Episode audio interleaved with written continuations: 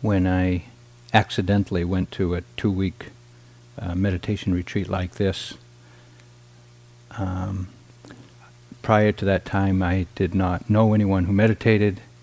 I was not interested in meditation or spiritual practice. Um, I didn't know anything about Buddhism. Um, it was pure accident.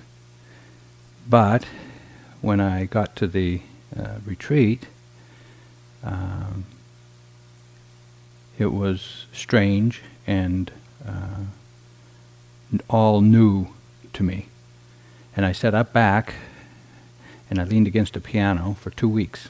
And I hadn't done a single minute of meditating prior to that. And uh, this was the first three month retreat that um, in 1975 at uh, Bucksport, Maine. And uh, it all was pretty foreign, pretty strange, except when I heard the Dharma talks. When I heard the Dharma talks in the evening, I listened, and it was as if I was hearing someone say for the first time what I'd always known and believed. Even though I'd never read it before, never heard it before, it was it just fit like hand in glove with how I understood. And that understanding of practice that I got from those talks was good enough to uh, keep me doing retreats for the next six or seven years when I was on staff and around the meditation center in Massachusetts. Then Sayadaw U Pandita came to America for the first time in 1984 to offer a three month retreat, and I was invited to participate, not because I was such a stellar meditator, but I just happened to be around a lot. And at one point in the middle of the retreat, you know, I was reporting. I was trying my best. I was, you know, doing what he seemed to be telling me to do and doing my best, but I was not, I, I was a really slow student. I, I was not, not a stellar. But anyway, at some point he asked me something about, well, what do you what do you think you're doing here? I mean, what what how do you understand practice? And I said, well, you know, uh, you just sit, you know, like I've been doing, just sit and try to be mindful, and then someday, poof, you're enlightened. and and when he heard that, he just burst out laughing. And then he proceeded to explain to me, no, it's good to have an idea, a little more, a little more understanding of what it is you're doing here and what the path of a practice is really all about. And then, of course, he was offering a very, uh, very well defined path of practice uh, in the course of that retreat. I say this because, you know, we, we all come to practice for some reason you know, um, part of my interest in going to the first retreat was, well, I thought, you know, meditation might induce something like drug like experiences. And that was my spiritual practice up till that time. so, so I was looking for, you know, some kind of buzz, some kind of high, some kind of altered reality, something. I, did, I didn't know what I was looking for. And you know, we come for we come for other reasons. It might be just stress reduction uh, or management. It might be uh, some kind of spiritual goody. It might be escape. It might. We come for all kinds of reasons. But at some point, we l- may look for a little more clarity, a little more understanding, a little more direction, a little more. Well, what's going on here? And for me, it was you know, after eight or eight or nine years, it was like, I've been practicing mindfulness, but I really don't think I get it. I, I don't get it. I, I, I haven't got it. I, I really didn't have any momentum, and I really didn't have any any confirmation that I was doing anything other than just sitting still and letting time go by. So that's when I made the decision to go to Burma and, and uh, practice really intensively. I was on fire to understand the Dharma then. And what I realized now that I was missing was a real, a, a comprehensive understanding of the path and how to understand what it is we're doing here. Now you know when you when you watch a, a news clip on TV or on online, you watch a news clip. There's a 30 second news clip of some event, and you see and you hear it. There's these people doing this and that. and This thing happens, that thing happens, and you see it. And at the end of uh, uh, the 30 seconds, the spin commentators come on and they talk about what you just saw and heard. And they talk about it for the next 30 minutes. And at the end of those 30 minutes, you have no idea what you saw. All you have is the views and opinions of the spin spinmeisters. Well, we have been listening to people spin our experience since the time we were born, beginning with mom and dad and other primary caregivers. And after a few years, they, you know, en- enlisted aunts and uncles and neighbors and friends and school teachers, the government, the religious leaders, all kinds of people to just kind of help you get entrained. And here we are, fully conditioned into, well, this human life, which needs to happen. We need we grow up in a family, in a culture, in a community, and we need to be trained to live in that. But as you may have noticed, our training is not a path of happiness. It may be a path of success, it may be a path of getting along, it may be a path of appearing normal, whatever it is, but there may be another map, there may be another path for happiness or the end of suffering. So tonight I want to talk about this this first task that the yogi has that Sayadaw U Tejaniya uh, speaks about that uh, Carol mentioned the other night, and that is to hear what the right view of experience is. Because right view holds a pretty prominent place in the Buddha's Noble Eightfold Path, which is the uh, his prescription for training the heart and mind to realize the end of suffering. And the first the first practice of the Noble Eightfold Path is right view.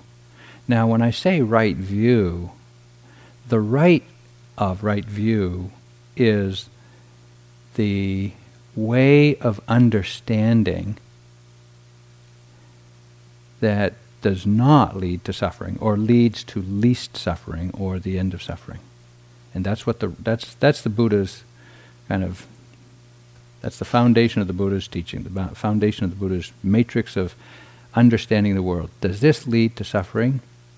Is this suffering and lead to suffering? Or is this not suffering and lead and or lead to the end of suffering? So when he talks about right view, he talks about the way of seeing, the way of understanding something that leads to the end of suffering. So it's the first of the eight, uh, first factor on the Noble Eightfold path. When Sariputta was asked by some monks who were having a discussion about right, right view, uh, they were asking him, what, is, what, what what's essential for us to know to establish right view in our own hearts and minds? And he said there are two elements. And the first is you need to hear it from someone else. That means you can't figure it out for yourself. We're educated Westerners that have problem solving as our default uh, activity of mind, and to tell to tell us that we can't figure it out for ourselves is a real challenge for us to accept. But the understanding that the Buddha realized was so subtle and so pervasive and so transformative and transcendent that we don't have we don't have the skills for that. But if we hear it from another, and the second element is to develop um, wise attention. If we hear what right view is, and we develop wise attention, we will begin to confirm through our own experience the correctness of that view, that way of seeing, that way of understanding.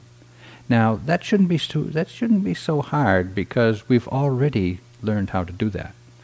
You remember, you won't remember, but you know that somewhere back there when you were a young little uninformed, naive uh, child, someone said, Hey, you know what? The sun doesn't go around the earth. but to our eye, you know, every morning it, the sun comes up over there, goes overhead and sets over there. A few hours later, it comes up again over there, goes overhead and sets over there. From our direct, immediate perception, we would have to say the sun goes around the earth. We have no other way of understanding it from that observation. And yet, there have been those in human history who have looked at the stars and the moon and they've watched the way things move with more knowledge, with more understanding, and they have said, no, you know what? The sun doesn't go around the, the earth. In fact, the earth spins on its axis, creating day and night, and it is the earth that goes around the sun in a year. And we have been told that insistently. We've even been tested on it, and we've all passed the test. Because now we believe, right? We do not believe that the sun goes around the earth. Is there anybody that believes the sun goes around the earth? No. And yet, most of us have not had the experience, the direct perceptual experience of that. But we believe it. So, hearing the right view about the earth and the sun, we can begin to understand it, we can begin to figure it out, and, we, and if you're an astronomer, you can really confirm it. So, what I want to speak about tonight is right view. The right view of what we're doing here. There's many ways of understanding what we're doing here, but I want to talk about how to understand it in a way that leads to the end of your suffering. So I'm going to speak about some skillful or right views of the Dharma, some right views of meditation, and some right views of wisdom and liberation. The Dhamma that the Buddha taught is the way things are. He's pointing to the way things are. Or he's pointing to the truth of his experience, which was the way things were for him. It's also now encoded in his teachings. We call what the Buddha taught the Dhamma.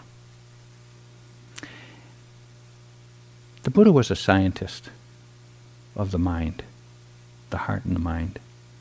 And by paying very careful attention to his own very intimate and subtle experiences, he was able to understand how he suffered, why he suffered, how he came to the end of suffering, and the, the, the trainings that were required to do that. And that's what he shared with us the nature of the human being, the nature of the mind so that what we are observing as we sit here and pay attention to our body and mind is the nature of being human. It's all natural experience. It's natural phenomena unfolding due to causes and conditions. Now, we may not know the causes and conditions that contribute to or that give rise to this experience, you know, whether it's mental or physical suffering of one sort or another. We know some of the causes and conditions, but not all of them. And so what we're studying here is, or what we're observing, is this mind and body in order to gather the data to understand correctly through the eyes of the Dhamma how to realize the end of suffering. So all that occurs in the body and the mind is natural, it's nature, it's a natural process, it is the lawful effect of causes and conditions. What that means is there's no accident, there's not a mistake, it's not something that something's uh, happening that's not supposed to be happening. It's supposed to be happening due to causes and conditions. It may not be what you want to happen, as we know, but nevertheless, there are ways of understanding it. So we could say, now, why is it that uh, today you have a little bit more awareness than you had the day before you came a retreat?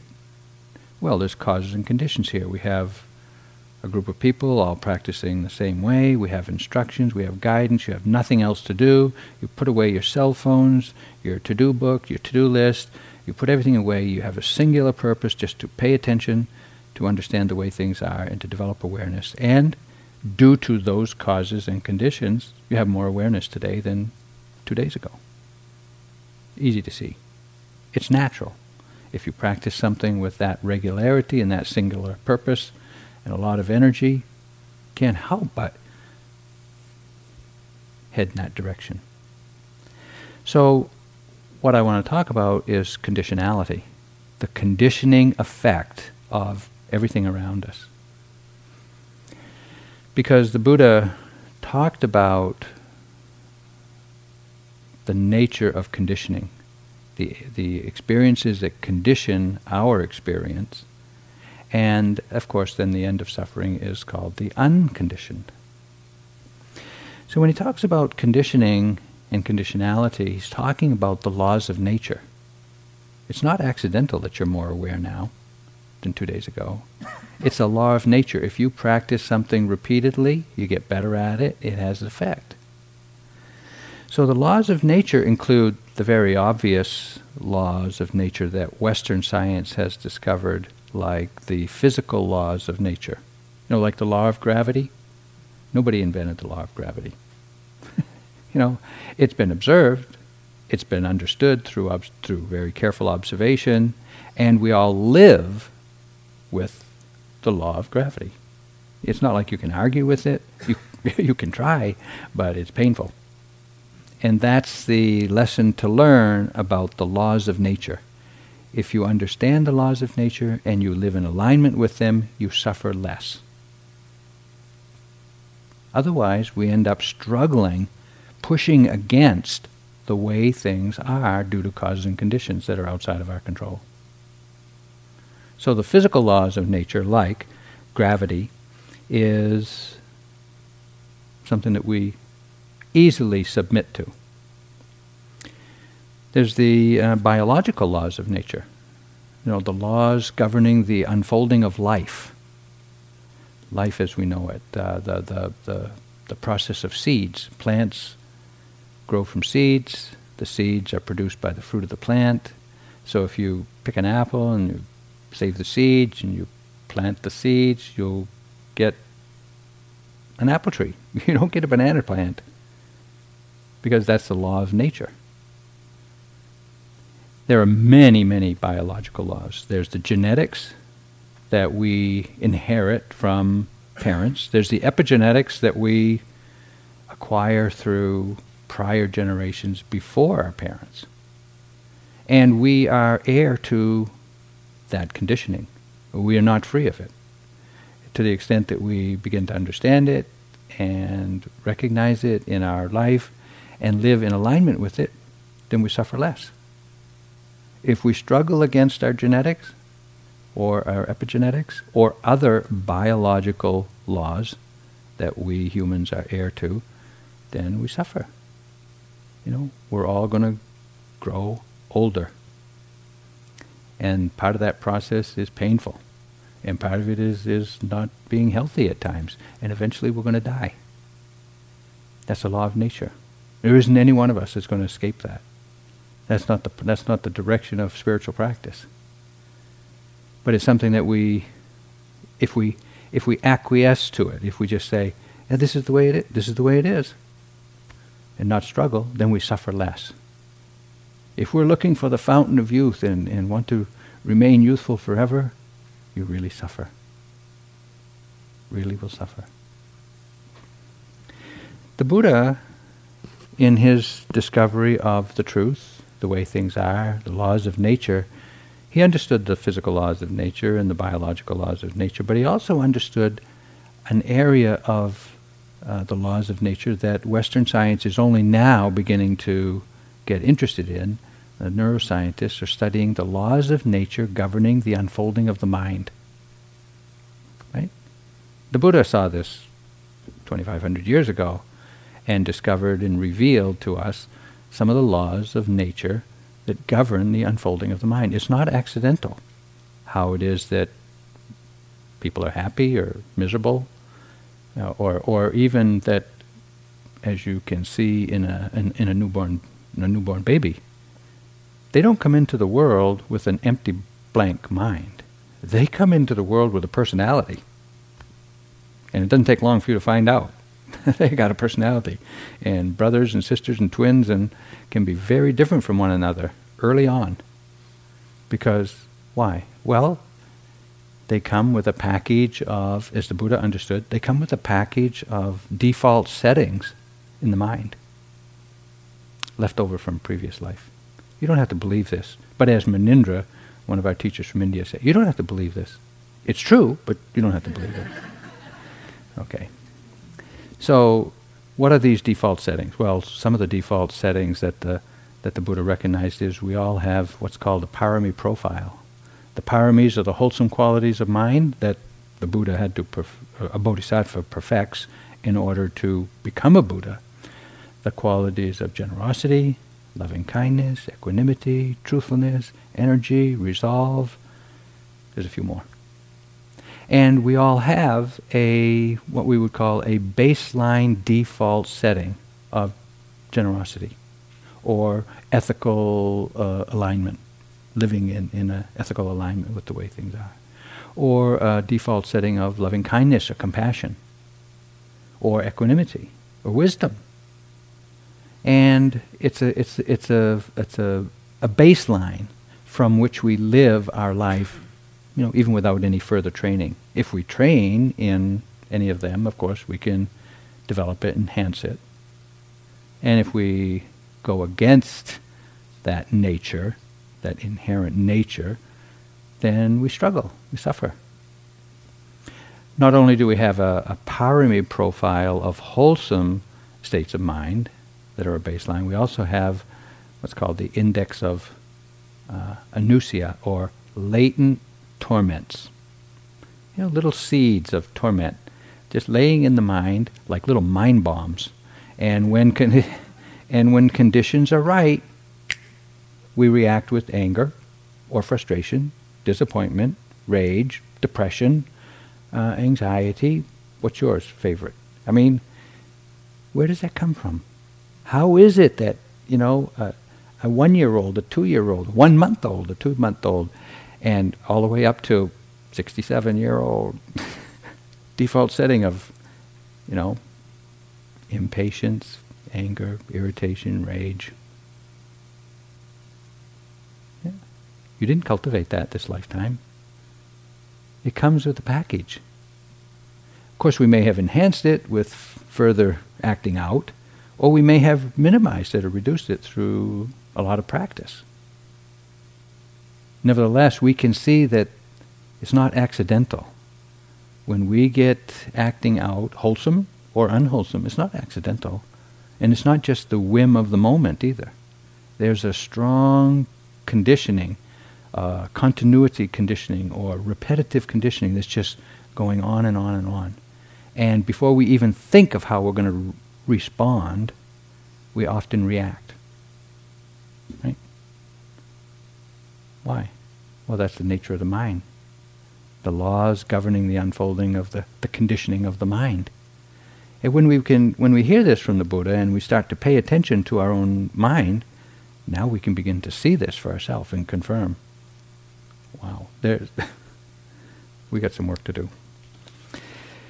So I point to this level of conditioning because another uh, law of nature that the Buddha discovered is the Dharma. And the laws of the Dharma, or the, the Four Noble Truths, are laws that, that kind of articulate what has been observed to be universally true. First Noble Truth being the truth of dukkha. There is pain and unsatisfactoriness in life. If we struggle against that law, well, you know what happens pain, suffering, more of it. And if, they, if we don't understand that the, the path of practice for uh, reducing or minimizing that, that dukkha or realizing the, the end of that dukkha is the, the Noble Eightfold Path, the three trainings of the Noble Eightfold Path, then again, we'll be off on some other path, not leading to the end of suffering. So if we can hear the teachings and understand, oh, this is, the Buddha didn't invent the Four Noble Truths. He realized the Four Noble Truths as this is a skillful way of understanding the facts of life that would lead to the lessening and eventual end of suffering. That's what he was concerned with. All Dharma practices, this is another right view, all Dharma practices cultivate wholesome states of mind. Whether it's practicing generosity or loving kindness or uh, practicing sila, the, the precepts that we are taking each day, or practicing mindfulness in any form, practicing any of the paramis, patience, truthfulness, generosity, all of these cultivate wholesome and develop wholesome states of mind. And at the same time as the wholesome states of mind are being developed, the unwholesome, unskillful states of mind that lead to more suffering are minimized or lessened. This is just a law of nature. This is the way it is.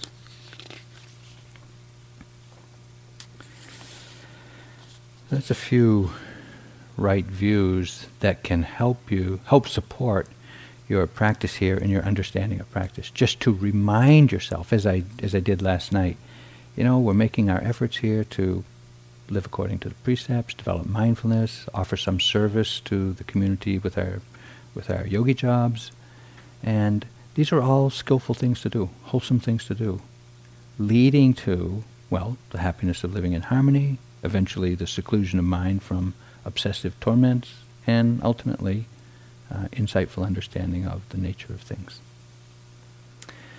So I want to talk about some skillful views of meditation, how we can understand what we're doing here, the meditation part of what we're doing here, so that we can be inspired, encouraged, informed in our practice throughout the day. Now, you know, there's, there's, there's all kinds of meditations, practices, techniques. We're just offering you mindfulness and uh, for the development of insight here. But in all kinds of meditation practices, in every moment, something is being known. In every moment, something is being known. Now, this sounds like, okay, so what? so what? Um, I found it a big help when I when I first started practicing with uh, and you know you sit down and just remind yourself, okay, I don't have to make something happen. I don't have to kind of create mindfulness. Mindfulness is remembering to recognize the present moment. All I have to do is remind myself in every moment something's being known. What? That's how I started. In every moment, something's being known. What is being known in this moment? As you know, the most ordinary, mundane things.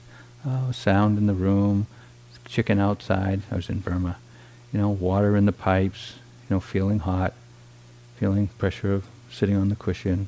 But as you pay attention to those most ordinary, mundane things, eventually you kind of get into the mind and you start noticing the what's going on in the mind and the mental states and the mental flavors, and that's the doorway in. Just remembering that, and and this is a helpful little mantra at any place on the whole path. In this moment, something's being known. What? Awareness or mindfulness is remembering to recognize the present moment. The function of mindfulness as a mental factor is to remember. It's to remember that there is this present moment experience. Now, why should that be so hard? Because remember today when you doing the best you could, trying hard to be aware and mindful, sit down, all wholesome determination to be mindful, and promptly space out. And when you're spaced out, the mind wanders off, thinking about something. You don't know you're thinking. You don't know where you are. You don't know if you're sitting or standing. You don't know your gender, your sex, your age, your posture. You don't know that you're human. You don't know you're in this room. You don't know what state you're in. You don't, you don't know anything, right? When you're thinking like that, you're not aware. You don't, you don't even know you're alive. You don't know your name, don't know your age, nothing. But when that stream of thought comes to an end, thankfully it does, you know, mindfulness picks up and says, Oh, I've been thinking. And sometimes you can remember the whole train of thought of, of what you were thinking, right? You didn't know it at the time, but some part of your mind was recording everything that was being known while you were off in la la land. Isn't that amazing? Now think about it. You're trying your best. You have every intention. You're making a, ex, the best effort. And still, totally lost. Humbling, isn't it? Isn't it? It is to me. It's like, wow. Okay, so why do I tell you that? Because what we're doing here is we're not cultivating experience. There's experience happening every moment. What we're cultivating is the recognition of it. Remembering to recognize what is going on in this moment. And if it's thinking, recognize thinking. If it's feeling some emotion, recognize that. If it's hearing sounds, recognize that. If it's having a fantasy, recognize that. Rather than being lost in it. That's all we're doing. Is we're trying to remember to recognize what is going on. That's mindfulness. And in practicing mindfulness for the development of insight, what we primarily pay attention to is our own body and mind's experience.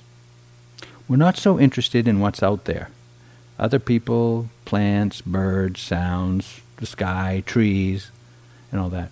We're primarily interested in what's going on in our own body and mind. So that we often start with paying attention to physical sensations. The breath at the abdomen, or the abdomen that moves as you breathe in and out, or the nostrils, or the posture, something that's very tangible. Because something that's very tangible is, is easier to recognize. It has a distinctive quality hardness, softness, tightness, tension, pressure, throbbing, pulsing. It has a location, usually somewhere in the anatomical body, and it has a duration in time. It's very tangible, you know. And even then, it's hard to stay present with physical experience. When we, uh, when the momentum gathers a little bit and we start noticing more of what's going on in the mind, the mind is even is subtler. You know, thoughts are really quick. They're slippery. They're evasive. They're elusive compared to knee pain, right?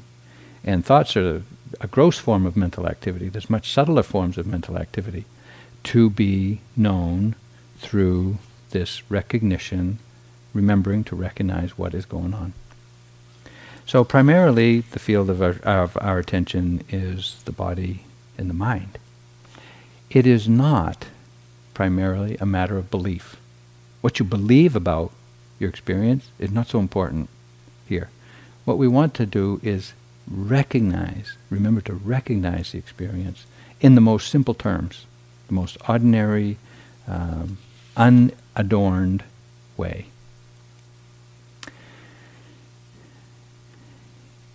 The Buddha gave a short discourse, and I think it's called the short discourse. I'm not sure, but I think, uh, where he said, all beings, all of us, we only experience six things seeing, hearing, smelling, tasting, touching, and some kind of thought process.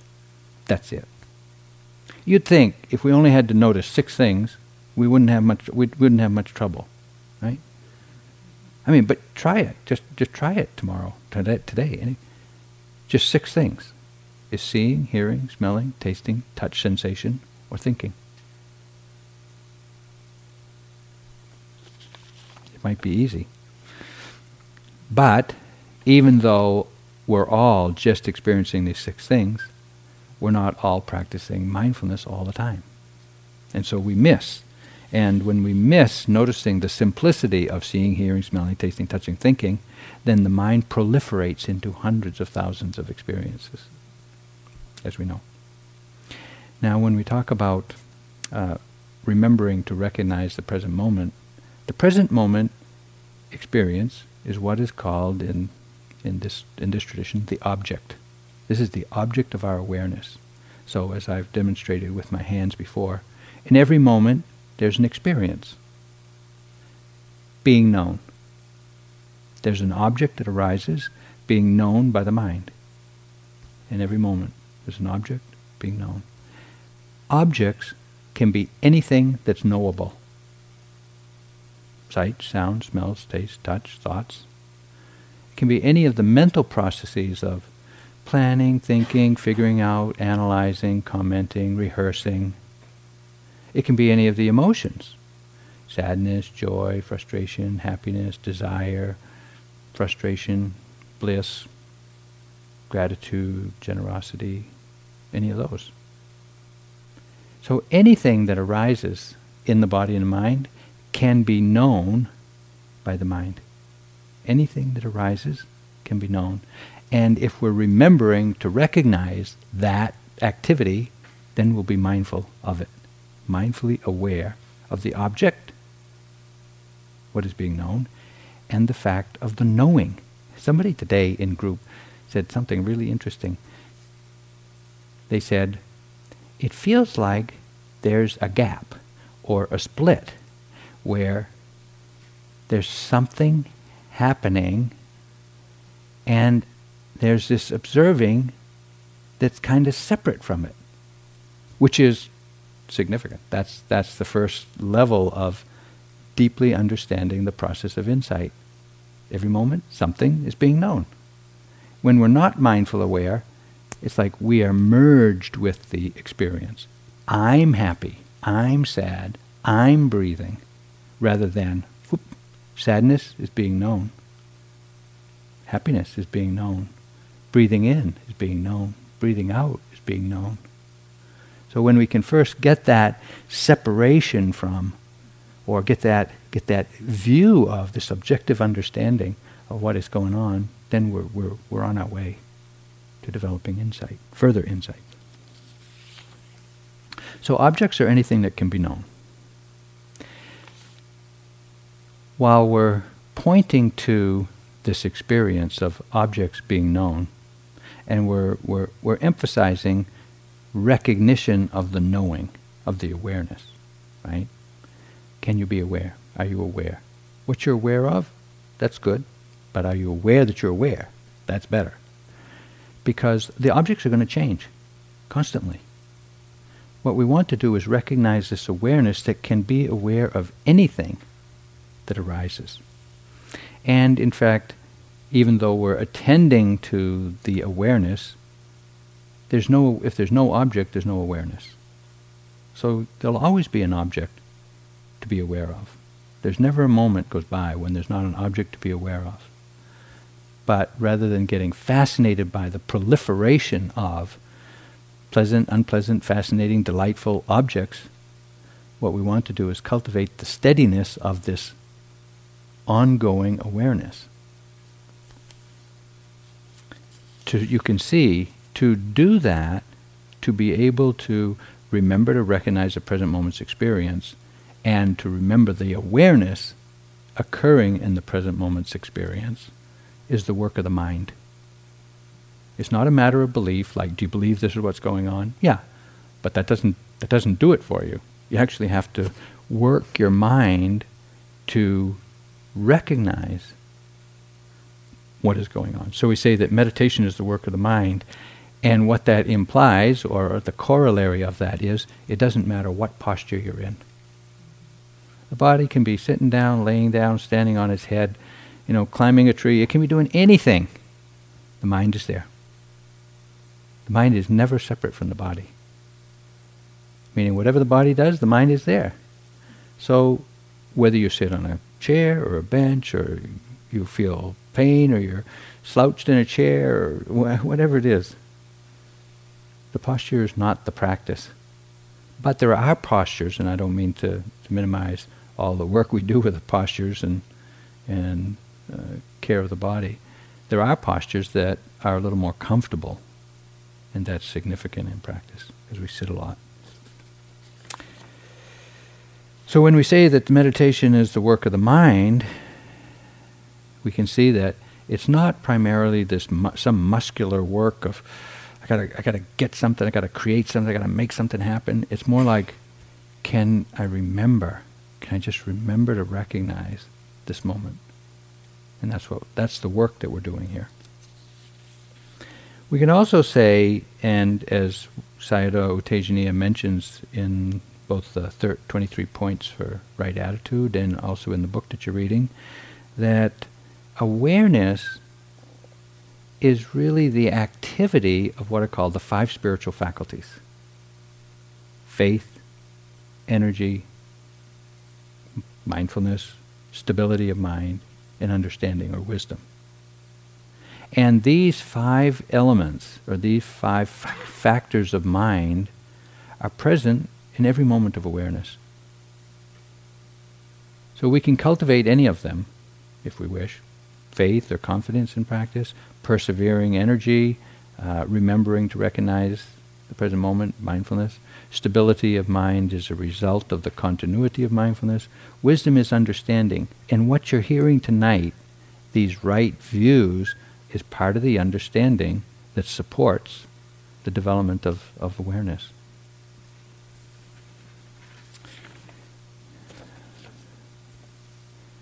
Sayadaw has pointed out, and we have tried to remind you of the unskillful attitudes of mind that can interfere with practice, that interfere with awareness. When we have expectations, when we're trying to create something in our experience, in our meditation, when we're trying to get rid of something, when we have judgments of it, when we're evaluating the betterness, whether something is better or worse than something else, all of these activities of mind stem from a wrong understanding of practice, wrong view. Instead, he says that we should learn to observe with interest. Now, as long as it's pleasant, we don't mind observing. But when it turns unpleasant, we don't like to take interest in that. So this is something you have to remember is that when discomfort arises in the body or the mind, it's not your fault. Whew. It's nobody else's fault either. So don't blame anybody. but you can learn to observe it with interest if you're interested to learn the nature of pain, if you're interested to learn the nature of anxiety, if you're interested to learn the nature of boredom, if you're interested to learn the nature of fear, if you're interested to learn the nature of desire. Fascinating. Fascinating. There's no end to how exciting it can be, even if it's painful. I know this sounds like an oxymoron, you know, but there are times in practice, well, you know, when you go get a deep tissue massage, you know, someone's got you on a table and is jamming their fingers into the most sensitive part of your body, and it's excruciating and it feels great. Right? Meditation is kind of like that. it may be painful, but with the right attitude of mind, it can be thrilling, it can be exciting to learn about the nature of these states of mind that causes so much suffering. And it is this knowledge of these states of mind that is going to free us from being entangled in them. Mark Epstein is uh, a meditator. He's a psychotherapist, a psychoanalyst, I believe. Uh, and he said, he writes about the interface of psychoanalysis and uh, uh, mindfulness practice or Buddhist, Buddhist, Buddhist practice. And he's written several books, and I found this quote in uh, one of them.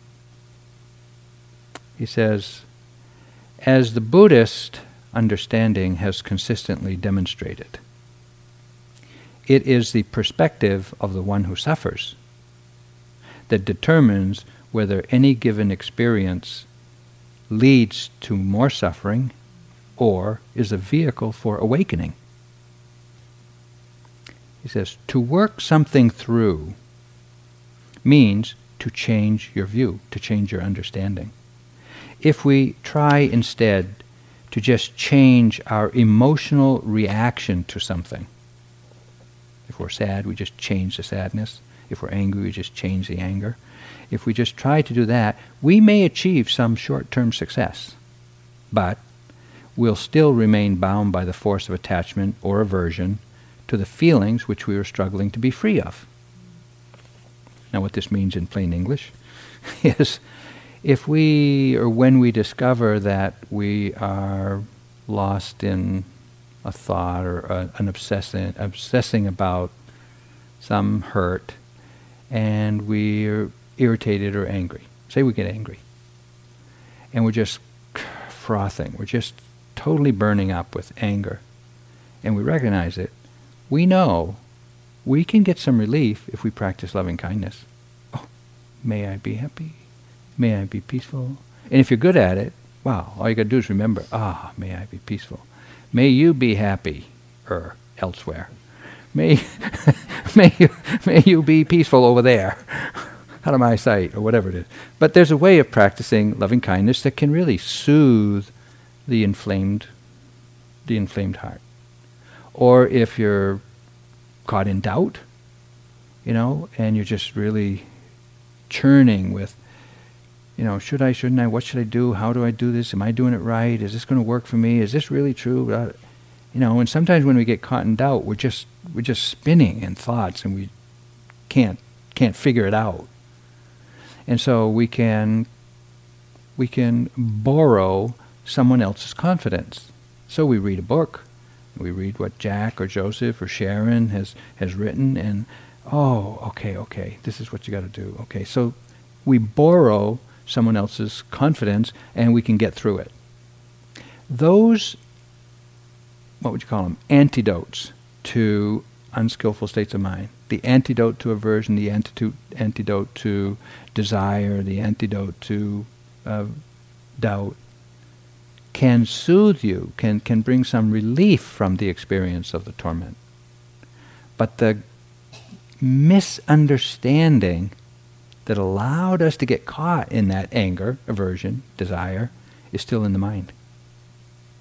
So what he's saying is through mindfulness practice and the development of insight, we can learn to change our understanding. And to work something through means to change your view, to change your understanding. Well, this is what insight practice does. Insight practice pays attention to the experience of desire. You know, we know the object of desire. When you're when you're caught up in the object of desire, it's pleasant yeah, yeah, yeah, yeah, yeah, I want it, I need it, yeah, yeah, it'll be so good when I get it, yeah, yeah. That's desire, right? You, I'm not the only one that does that, right? You know, as long as you're focused on the desire, I mean, the object of your desire, it's pleasant, so why look? I mean, it's just kind of like, you know, it's great. Can hardly wait. But as soon as we turn our attention to the experience of desire itself, it's unpleasant it's really unpleasant to have be inflamed with desire and not able to satisfy it. That's suffering. To not be able to get what you want. But what's Mark what Mark is pointing to is that to change your view of desire, you have to observe it. So we in this practice we, we turn our attention to the desire in order to learn about the nature of desire not just to get rid of it. You want to get rid of it? You can do that. Easy. Divert yourself, distract yourself, or just satisfy your desire. But what do you learn about it? Well, you can't be free if you just keep satisfying a desire. It's like drinking salt water to quench thirst. It doesn't happen. So to to really change your views, change your misunderstanding that leads you to desire, we have to look at desire And the way to look at it is to get interested in it. So when these obsessing, obsessive states of mind arise today, tomorrow, as they will, whether it's desire or fear or anger or impatience or confusion, we don't want to just try to get rid of it. But instead, if we, if we understand, and this is where the right view comes in, if we understand that there is value in observing it with interest, then we can see, oh, desire is being known. What does it feel like? What is the story of desire? What kind of thoughts come around with desire? It's always about the future, isn't it? Man, when I get this in the future, it'll be so good. Right? So when you when you pay attention to desire, the experience of desire, with interest, you can begin to see the nature of the thoughts, the kinds of thoughts that you have. You can begin to recognize all the sensations in the body and how they feel. You can you can you know isolate the physical sensations, the story of the desire. You can feel the desire in the heart. I say the heart, not the physical heart, but the mind. You can feel it. And if you observe it, you'll, you'll begin to understand. Gradually, you begin to understand the nature of desire, and you won't be so caught up in the wrong view of desire. Mostly, we think if I set here's here's an here's an interesting little tidbit. I don't think I'm the only one that had has had this assumption for a long time. If I could only get what I want, then I'd be happy. You ever had that thought? You ever had that feeling? You ever had that, ever had that as a lifestyle? if I can only get what I want, then I'll be happy. Now, doesn't that, doesn't that sound reasonable? Doesn't it? We have been pursuing getting what we want, well, for a long time. Did you get it yet? No. Okay. So obviously, that's a wrong assumption.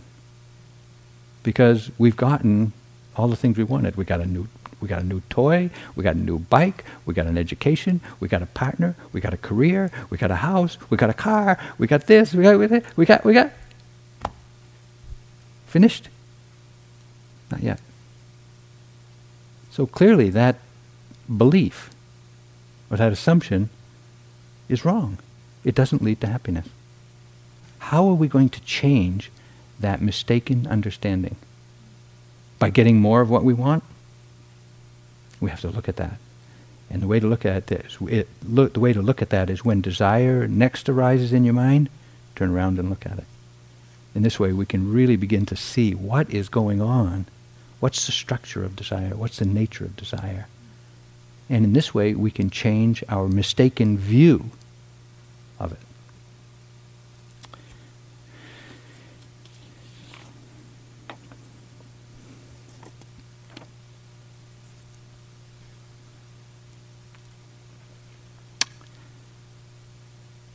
Being willing to observe these unpleasant states of mind these tormented, obsessive states of mind, is the key to liberation.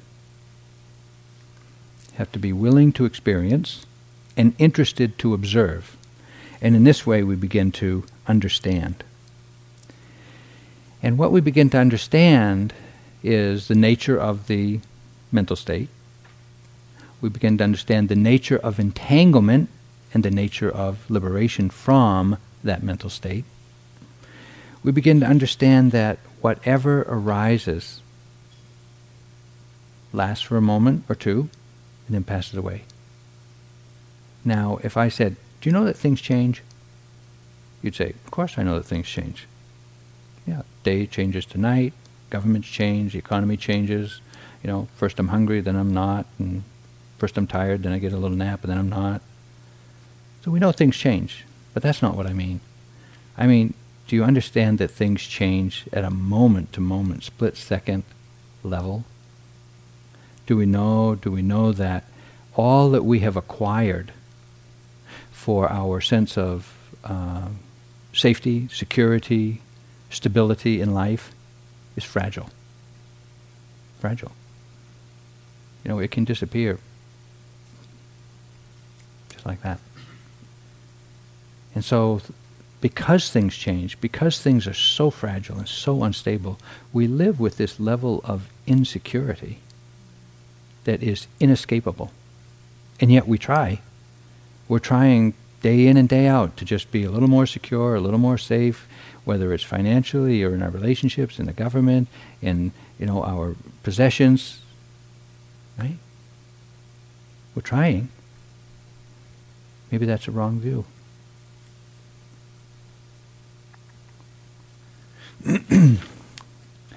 so as we as we pay attention, as we, we turn with interest and a willingness to really investigate, to look at, to really be aware of what this what this whole uh, human life is about, this exploration, then we come to we come to know more deeply, more more with more integrity, with more clarity.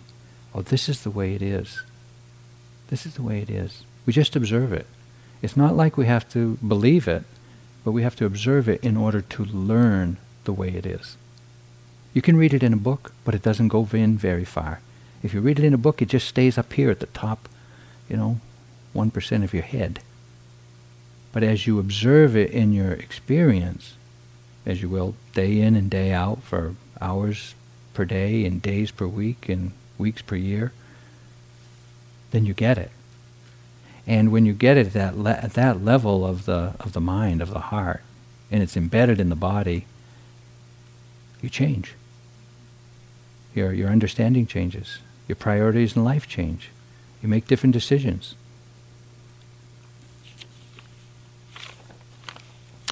This right view that comes from practice is learning to see the world, to see our life, through the eyes of the Dharma rather than the eyes of our conditioning.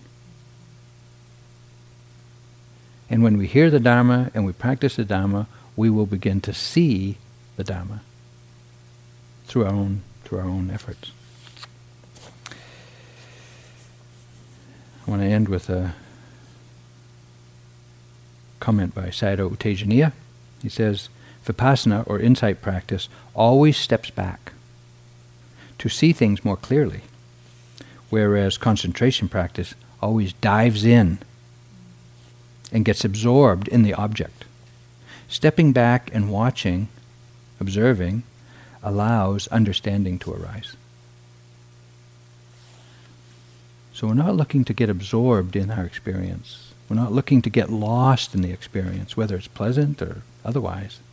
We're looking to step back, observe, in order to understand.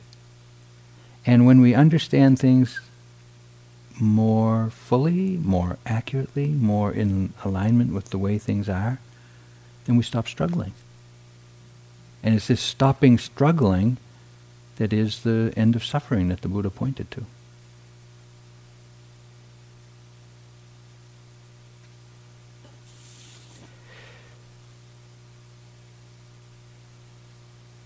Being aware intelligently will help you to deepen your practice, to come to new understandings. Ultimately, it will help you to fulfill the objective of mindfulness, which is developing insight. The objective of mindfulness is to develop insight. The insight, the new understanding, the new way of understanding what we've been living with all these years. Let's just take a moment and let the words settle down. Be quiet.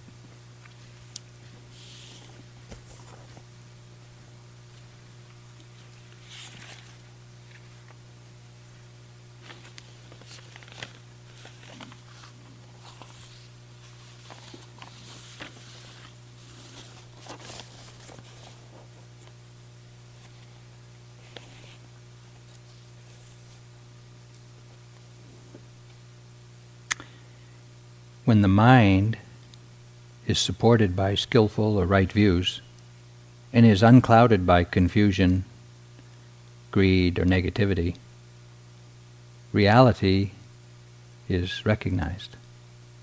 And this is seeing our world through the eyes of the Dharma, and it is the foundation for well being and liberation.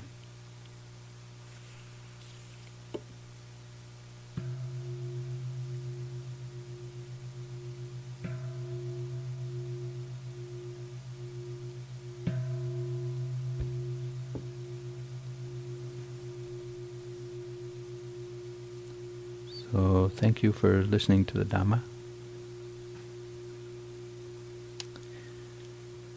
So there's there's a half hour now for more awareness practice. Sitting, walking, toilet, tea, whatever you need. And then uh, there'll be another short sitting at, at 9 o'clock. And I invite you to, um, to return, just to extend your day a little bit. I know often, first, second day of the retreat, about this time of day, we've had enough. I know what that's like. But uh, it's hard to get this time, this opportunity to be on retreat. So I invite you to come back, and one of us will be here to share some reflections on the value of the work that we've done today. So it's good to to take a moment and reflect on the day and what we've accomplished, and to put it in a perspective of uh, being grateful for the opportunity and recognizing the value. It helps you sleep better. Okay.